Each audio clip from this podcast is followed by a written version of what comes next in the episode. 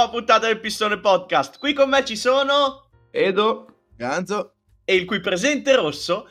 E oggi siamo in questa nuova seconda puntata della quarta stagione per raccontarvi di questi famosi ADAS, che sono tutti quegli aiuti alla guida che molte volte ci perdiamo nel descriverli, nel capirli, nel comprenderli, perché sono diventati un'infinità e sono anche sulle macchine, diciamo, più comuni, cioè più commerciali, non sulle macchine solo di lusso e, e sportive. E abbiamo pensato di prendere i principali ADAS e spiegarveli tutti in modo tale che voi, anche nella futura vostra scelta della vostra macchinina carissima, possiate capire che cosa sono tutte quelle sigle CCC, FDB, CVL, 5 livelli, Asadada e Asakata e tutte quelle cose lì. yes, anche perché sono un'infinità, tipo io il 90% di questi non me li ricordavo palesemente mai. Sì, infatti è, è- è incredibile, è incredibile. Il file parla da sé, la lunghezza del file parla da sé, quindi senza indugi io direi di incominciare a dare Sì. la parola al nostro ganzo. Sì, Sì, prima di iniziare però ad elencare tutti i vari eh, aiuti uno per uno, bisogna sapere che le, le categorie, le macchine sono divise in categorie, cioè in realtà in livelli, eh, ogni livello eh, in ordine crescente hai più aiuti alla guida, quindi una guida, passatemi il termine, più autonoma. Si parte ovviamente dal livello 0 dove non hai sostanzialmente aiuti, quindi diciamo una, una macchina classica come, come ci eravamo abituati fino a una decina di anni fa. Poi il livello 1 magari inizia ad avere qualco- un aiutino, tipo magari, non so, il- l'adaptive, cruise control per dire. Il livello 2 invece che è un livello già buono per una macchina, per una buona macchina di adesso, quindi se adesso uno va a comprare un top di gamma o comunque una, una buona macchina, eh, di solito ha, ha il livello 2, quindi hai sia adaptive cruise control che aiuto di corsia e questo è diciamo il minimo per essere a livello 2. Poi c'è il livello 3. Il livello 3 per intenderci è autopilot di Tesla, quindi la macchina è sostanzialmente già in grado di guidare praticamente da sola, però comunque deve esserci un conducente pronto al volante, diciamo. Il livello 4 è un'auto già sostanzialmente autonoma, quindi non serve il conducente, cioè la macchina guida da sola, tu sei passeggero sostanzialmente e c'è qualche ovviamente eh, prototipo in America, però ovviamente non sono ancora legali in Italia, in generale in Europa, però queste sono comunque auto che hanno i pedali, hanno il volante, insomma sono ancora auto assimilabili a quelle normali, ecco. E poi ci sono quelle di livello 5 che sono ovviamente molto futuristiche e sono auto senza pedali, senza volante, quindi completa- completo affidamento alla tecnologia, insomma. Diciamo che questo, per darvi un'idea, è l'ordine eh, dal livello 0 al livello 5 di come si distribuiscono i vari, i vari livelli di autonomia. Però per me possiamo già iniziare con, con l'elencare i vari ADAS uno per uno, insomma. E faccio una domanda quindi per curiosità, ma quindi il livello 3 che è tipo l'autopilot Tesla, Sì. anche nelle versioni più moderne si rimane sempre a livello 3? Che c'ha- le Tesla hanno gli aggiornamenti e quelle cose Sì, lì. sì, cioè fi- finché serve un, eh, un pilota, diciamo, fi- finché serve un conducente, e sei a livello 3. Quando sulla Tesla invece che entrare dalla, dalla portiera d- dove c'è il volante, entri dall'altra portiera e vai via, quello diventa il livello 4. ok, proprio Hai quindi, proprio quindi il- lo chauffeur eh, virtuale. ecco. Esatto. Invece il livello Sì, 5 non hai, non hai proprio neanche nei volanti, nel pedale, nei pedali, quindi... non c'è neanche la macchina tra un po'. C'è Esatto. neanche la macchina, vai a piedi, sei a posto. Esatto. A posto, bene, mossa vincente. Beh, allora, io direi di partire da uno degli ADAS più semplici e che abbiamo tutti e che c'è anche da un bel po'. Io non ce l'ho. È vero, è vero, fermi tutti. Non ce l'hanno tutte le macchine, ma il presupposto da dove parte, ovvero il cruise control, c'è, c'è da un po' e ce l'hanno in tante macchine. E stiamo parlando del cruise control adattivo. Ora, tutti sappiamo come funziona il cruise control a grandi linee, non è altro che un sistema che agisce sulla centralina e ti tiene il gas costante per mantenere una velocità costante. Ecco, ti regola il gas in modo tale che tu, impostando il cruise control su una velocità, possa mantenere quella velocità. Esempio pratico, ambienti in cui serve tangenziale, ehm, autostrada e quei posti lì in cui bisogna mantenere una velocità costante ed è comodo. Ora, su- la sua evoluzione più recente è l'Adaptive Cruise Control, che è un sistema che agisce sempre parlando con la centralina, però regolando anche la posizione e la distanza che hai rispetto alla macchina davanti, in modo tale che appunto la velocità si possa mantenere anche in ambito cittadino, perché la grossa limitazione è che uno dice vabbè sì dai mi metto il cruise control a 50 orari, però in ambito cittadino si sa, ripartenze frequenti, quindi ci serve qualcosa che appunto capisca l'ambiente e a volte si abbini anche tramite il navigatore a tutta la segnaletica stradale, questo però nelle macchine di lusso, eh, scordatevi in macchine di media o bassa fascia, per capire, per vedere quando ci saranno tipo semafori rossi, stop, precedenze o cose simili. Ovviamente eh, lo possiamo controllare noi, quindi possiamo regolarlo in base a quanta distanza vogliamo ottenere dall'auto che abbiamo davanti, però anche lui con un sistema di sensori e anche telecamere riesce a capire quanta distanza mantenere, ecco. Quindi abbiamo un controllo noi su questa cosa, però cioè, non è che possiamo tenere un metro dalla macchina davanti, ecco, cioè mezzo... Insomma, avete capito, non è che possiamo entrarli nel baule, dai, cioè, ecco, avete capito, ecco. Parlando invece di un, di un, altro ADAS molto comune, ehm, tiriamo in ballo la frenata automatica di emergenza, che anche questo ormai si vede su quasi tutte le macchine moderne. Adesso Ganzo, questo ce l'hai te? O non ce l'hai come il cruise control adattivo? Io ho il livello, ze- livello meno 1, anzi, perché questo qua già fa parte del livello 0, in teoria Perfetto. credo.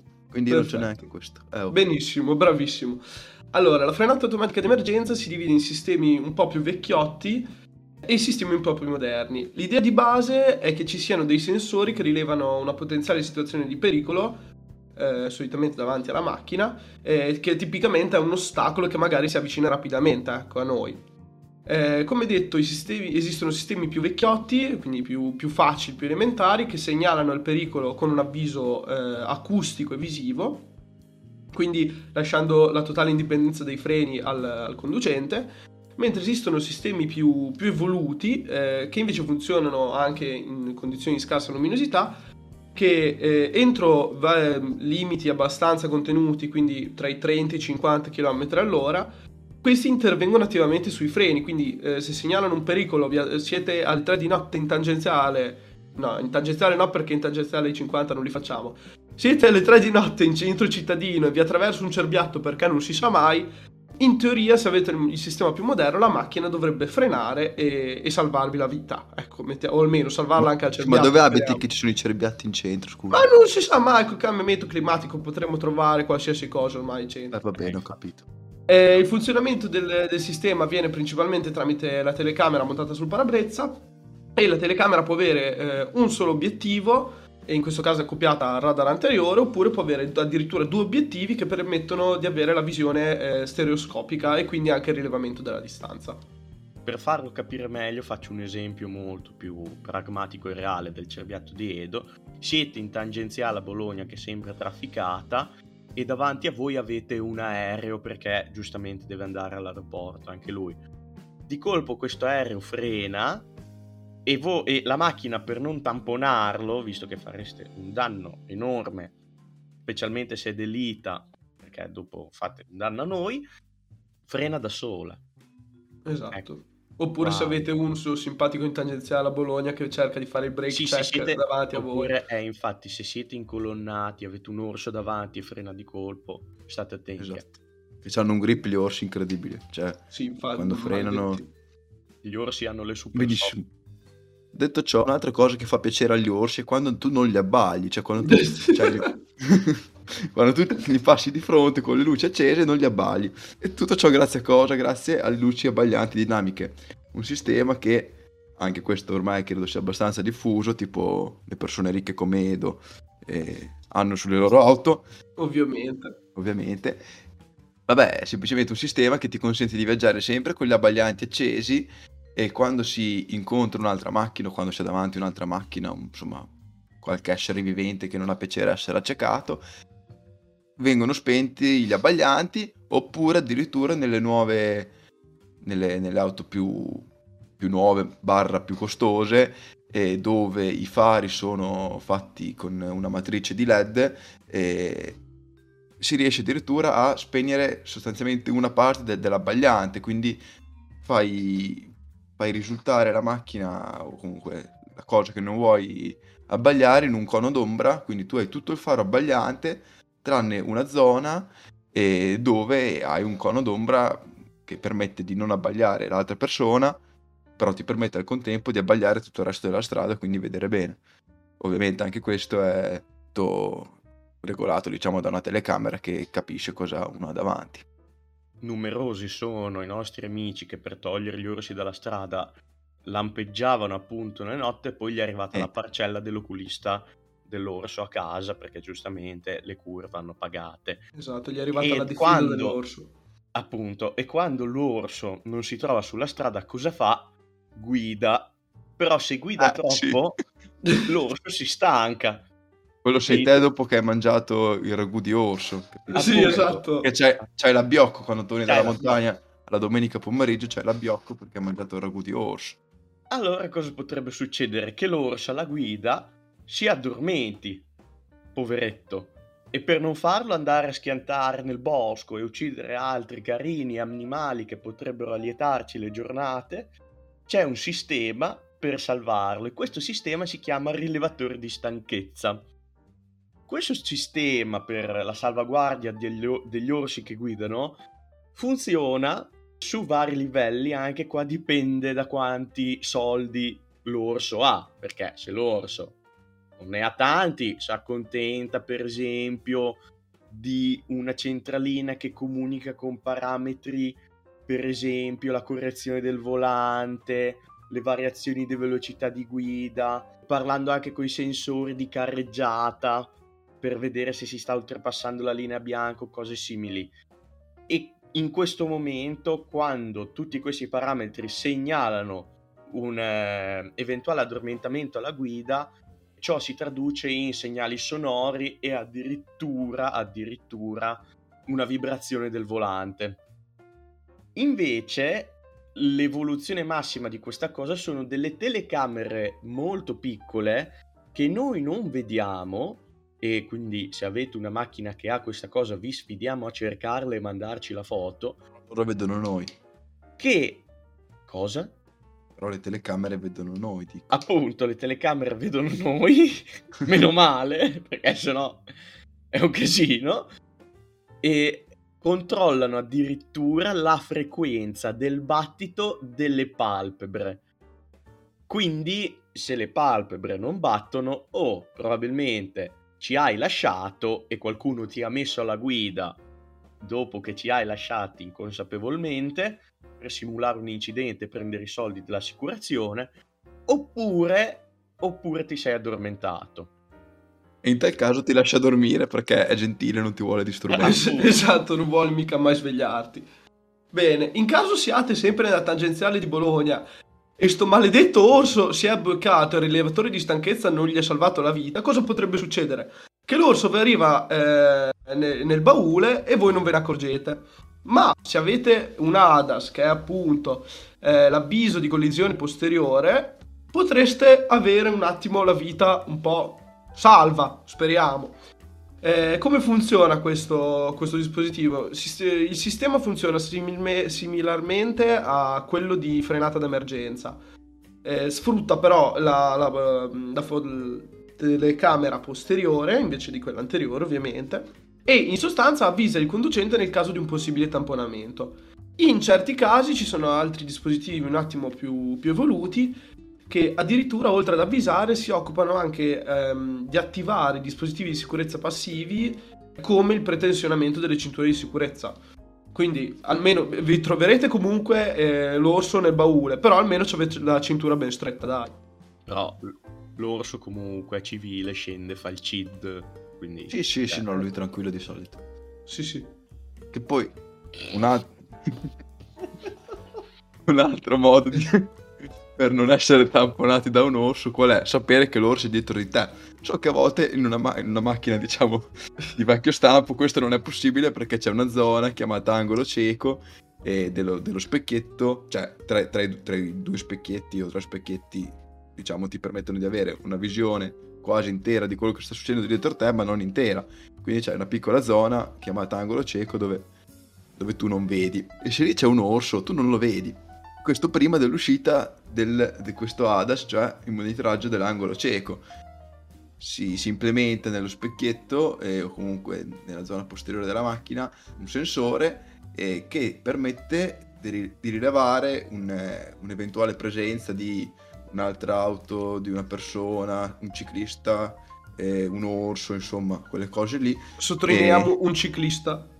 Sì, perché in, in realtà è, è un, uno spot dove i ciclisti si trovano abbastanza spesso e poi ovviamente una macchina essendo grande magari una parte in un angolo cieco ma a volte il resto la vedi, un ciclista essendo piccolo non lo vedi, un, eh, un pedone difficile che vada forte quanto un'auto, quindi diciamo che è molto utile per i ciclisti questo.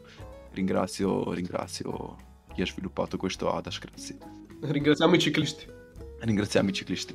Vabbè, insomma, quando un orso ti sta per sorpassare, tu non l'hai visto invece che girare repentinamente a sinistra in modo da eh, farti tamponare, prendere un po' di soldi per il tuo baule già tamponato, invece adesso tu lo sai, quindi ti si accende una lucina o un bip, insomma qualcosa ti avverte che c'è qualcuno nell'angolo cieco e tu puoi sempre fare questa mossa, però almeno ne sei consapevole di che, che ti, sta, ti, farai tamponare da, da un orso. Ecco. Progenitrice, progenitrice di questo monitoraggio dell'angolo cieco è la curvatura verso la fine dello specchietto dello specchietto stesso. Se voi ci fate caso in alcuni specchietti verso l'estremo dello specchietto, dai, adesso dico un'altra volta la parola specchietto, c'è una linea nera che specchietto. separa specchietto, c'è una linea nera che separa ehm, la parte più interna dello specchietto dalla parte esterna, perché la parte esterna ha una curvatura diversa che permette alla macchina di essere vista anche quando è nell'angolo cieco. Se ci fate caso, quando smettete di vederla anche in quella parte lì, vi sbuca a lato dell'occhio, quindi nel vostro campo visivo. Addirittura alcune macchine hanno la lucina nello specchietto che si accende quando pi, pi, pi, la macchina entra nell'angolo cieco. Va bene. Pi, pi, pi l'orso continua ad essere stanco, il nostro orso Giancarlo continua ad essere stanco e, ed è inevitabile e può uscire dalla corsia.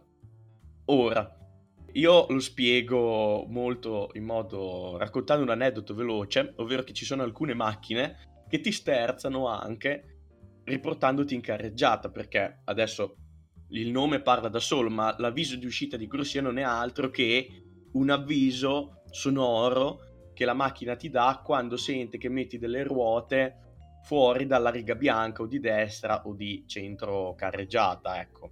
Mm, questo si elide l'avviso di uscita di corsia quando voi mettete la freccia per passare da una corsia all'altra, ovviamente.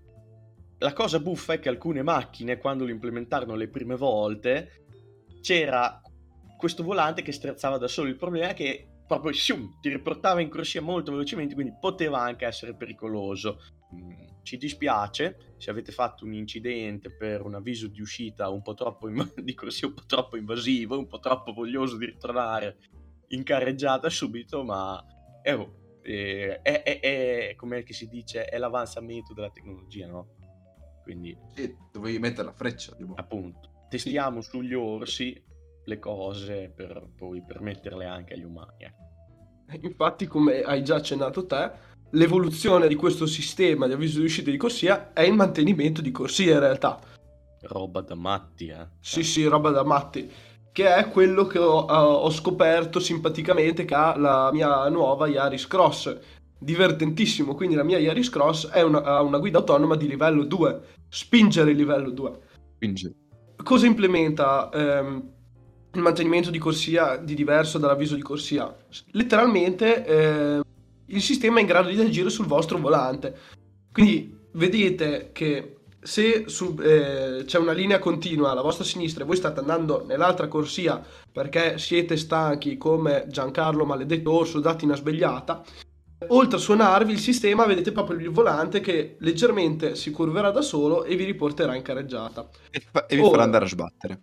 Ora, tutto bello, tutto simpatico, se siete abbioccati alle 3 di notte vi salva la vita, se siete invece nelle stradine di campagna, come esistono, ne esistono tante nella campagna modenese, e dovete stare al lato totalmente destro della strada perché dall'altra parte arriva una macchina di un SUV gigante di un altro orso che ovviamente aveva i soldi, cercando di spostarvi totalmente a destra, la macchina vedrà che sorpasserete eh, la linea continua che avete a destra e vi riporterà verso il SUV gigante ed è una cosa bruttissima se posso permettermi quindi sì, bello finché le strade sono fatte bene, quando le stradine sono di campagna, ragazzi, eh, è più un pericolo che un aiuto per quanto mi riguarda.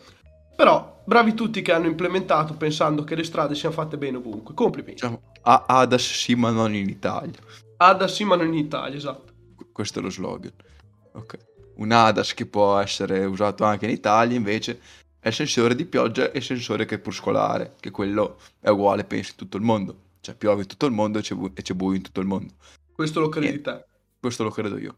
Vabbè, niente, non è altro che un rilevatore, il primo di pioggia, il secondo di, di luce, e se piove accende i tergicristalli, se c'è buio accende le luci. Mi viene da dire che ci si poteva riuscire anche da soli, però mettiamo un altro paio di sensori che non si sì, sa ma che si... non ha i pollici opponibili, quindi... Ah, di boccia hai ragione. Ah, sì, sì, no, è vero, è vero. Per quello, ecco... Ah, ok, ho capito, ho capito. Che poi l'orso secondo te sa parcheggiare? Secondo me sì, perché comunque il movimento rotatorio di attrito sul palmo, dal palmo della zampa sulla corona del volante ci riesce, no? Sì, Forse secondo me ce la fa. Spotto con gli unghioni, ma... Però, come gli umani, gli orsi qualche volta peccano nel parcheggio perché, oh ragazzi, è mh, indubbiamente difficile imparare un parcheggio a S.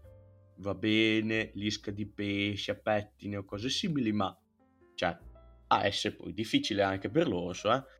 Quindi c'è un altro assistente tra tutti quelli che abbiamo detto che si chiama assistente di parcheggio che tramite i sensori riesce a individuare se uno spazio è abbastanza grande per la tua macchina e poi tramite sensori e telecamere che assistono il conducente nella manovra, riesce, girando il volante e agendo su freno acceleratore, a parcheggiare la macchina. Quindi, tra l'altro, easter egg, il nuovo Hammer elettrico, per facilitare questa cosa, ha la crab walk. Non so se sapete cos'è, Bellissimo. sono tutte e quattro le ruote che si mettono oblique e quindi si può muovere come un, ga- come, se, come un gambero, buonanotte, come un granchio appunto. Ca- Dai. Bellissimo. Ultimo, ma non ultimo, di sicuro non per importanza, è il riconoscimento dei segnali stradali. Come si può benissimo intuire dal nome, mi viene da dire, e cosa succede? Che c'è la telecamera anteriore del veicolo che riprende continuamente la strada e riconosce i segnali stradali, soprattutto quelli che indicano eh, la velocità massima che c'è sulla strada che stiamo percorrendo. Tra l'altro li proietta sul display dell'infotainment della vettura o nel cruscotto. E poi aggiungerei che a seconda della tipologia di cruise control delle sue impostazioni, la macchina può addirittura regolare la velocità per seguire quella rilevata dalla telecamera. Quindi può magari rallentare se stiamo viaggiando eh, sopra i limiti consentiti, ecco. Quindi anche questo eh, ha una certa importanza, diciamo.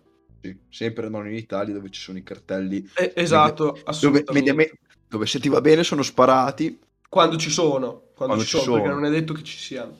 Il futuro invece cosa ci potrebbe riservare? Tante cose belle, nel senso che insomma ovviamente negli ultimi anni queste, tutti questi ADA stanno diventando sempre più sostanzialmente obbligatori e si sta cercando di introdurne, di introdurne altri. Vi dico quello che proprio mi piace di più, l'etilometro integrato, forse diventerà obbligatorio, e quindi si proponeva di fare la gara ogni volta di provare a battere il record, ecco, prima di metterci Sì, alla sì, cioè, ti, ti piace di più non per la sicurezza, per vedere se Sì, sì, no. il record. Sì, sì, cioè diventa tipo un gioco arcade, cioè tutte le volte devi... Vabbè. Sì, sì, sì, però lo fai solo quando la macchina è già parcheggiata a casa, mi viene da dire. Sì, sì, no, beh, lo, fa- lo fai, lo fai a casa, certo, sì, sì, sì. Sì, sì, sì, Però, benissimo. cioè, alla fine hai un etilometro portatile che è sempre una cosa molto Ma divertente. domanda, Infatti tipo ci che sta. sono curioso, sto telometro integrato, a parte gli scherzi, cioè tu lo dovresti usare prima di metterti alla guida, ma se sei sopra lo 0,5, tipo No, in no, Italia, no, tu quando torni a casa tu lo fai, se sei arrivato a casa da ubriaco la macchina ti fa un applauso. ah, ho capito, Da- da- bene. dai fari escono due mani che fanno bravo, coglione, bravo. Sei arrivato anche stasera, complimenti.